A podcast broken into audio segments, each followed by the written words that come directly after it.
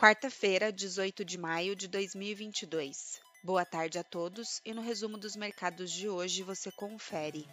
No Brasil, o Ibovespa terminou o dia em forte queda de 2,34% aos 106.247 pontos, acompanhando a aversão ao risco que predominou nas bolsas internacionais. Pesou no exterior especialmente a notícia de novos lockdowns na China a região agora afetada pela política de tolerância zero do governo é uma região economicamente importante para o país. As perspectivas de menor crescimento econômico na potência asiática se somaram a dados mais fracos de varejistas nos Estados Unidos.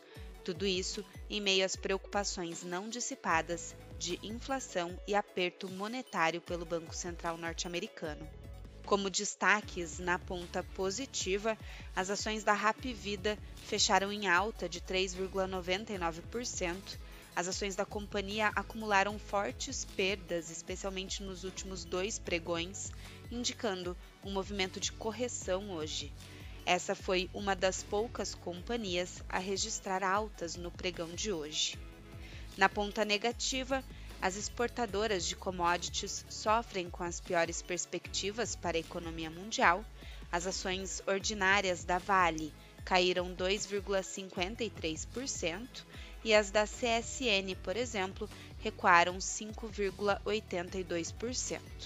Entre as maiores quedas, as ações da Embraer cederam 5,79% ainda que sem qualquer notícia específica sobre a companhia e apesar da queda do petróleo no exterior, as ações acompanharam o movimento negativo generalizado para ativos de risco.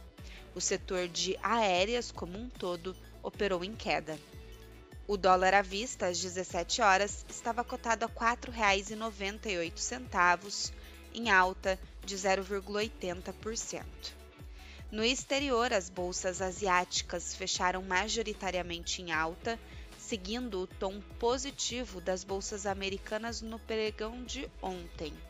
No Japão, o índice Nikkei teve alta de 0,94%, contudo, na China, o índice Xangai Composto foi na contramão das demais bolsas e recuou 0,25%. Os mercados na Europa, por sua vez, fecharam majoritariamente em queda. As preocupações com a inflação após a divulgação da inflação ao consumidor da zona do euro já pesavam nos índices acionários, que pioraram após relatos de novos lockdowns na China. Ainda no pano de fundo, Finlândia e Suécia formalizaram hoje seus pedidos de adesão à OTAN o índice Eurostock 600 apresentou queda de 1,14%. As bolsas americanas fecharam com perdas ainda mais sensíveis.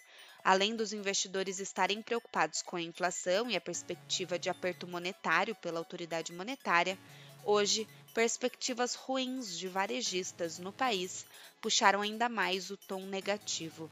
Destaque para a companhia Target, que recuou 24,87% no pregão de hoje, após apresentar resultados trimestrais mais fracos do que o projetado. Portanto, o Dow Jones caiu 3,57%, o S&P 500 recuou 4,04% e o Nasdaq teve queda de 4,73%. Somos do time de estratégia de investimentos do BB e diariamente estaremos aqui para passar o resumo dos mercados. Uma ótima noite a todos e até a próxima!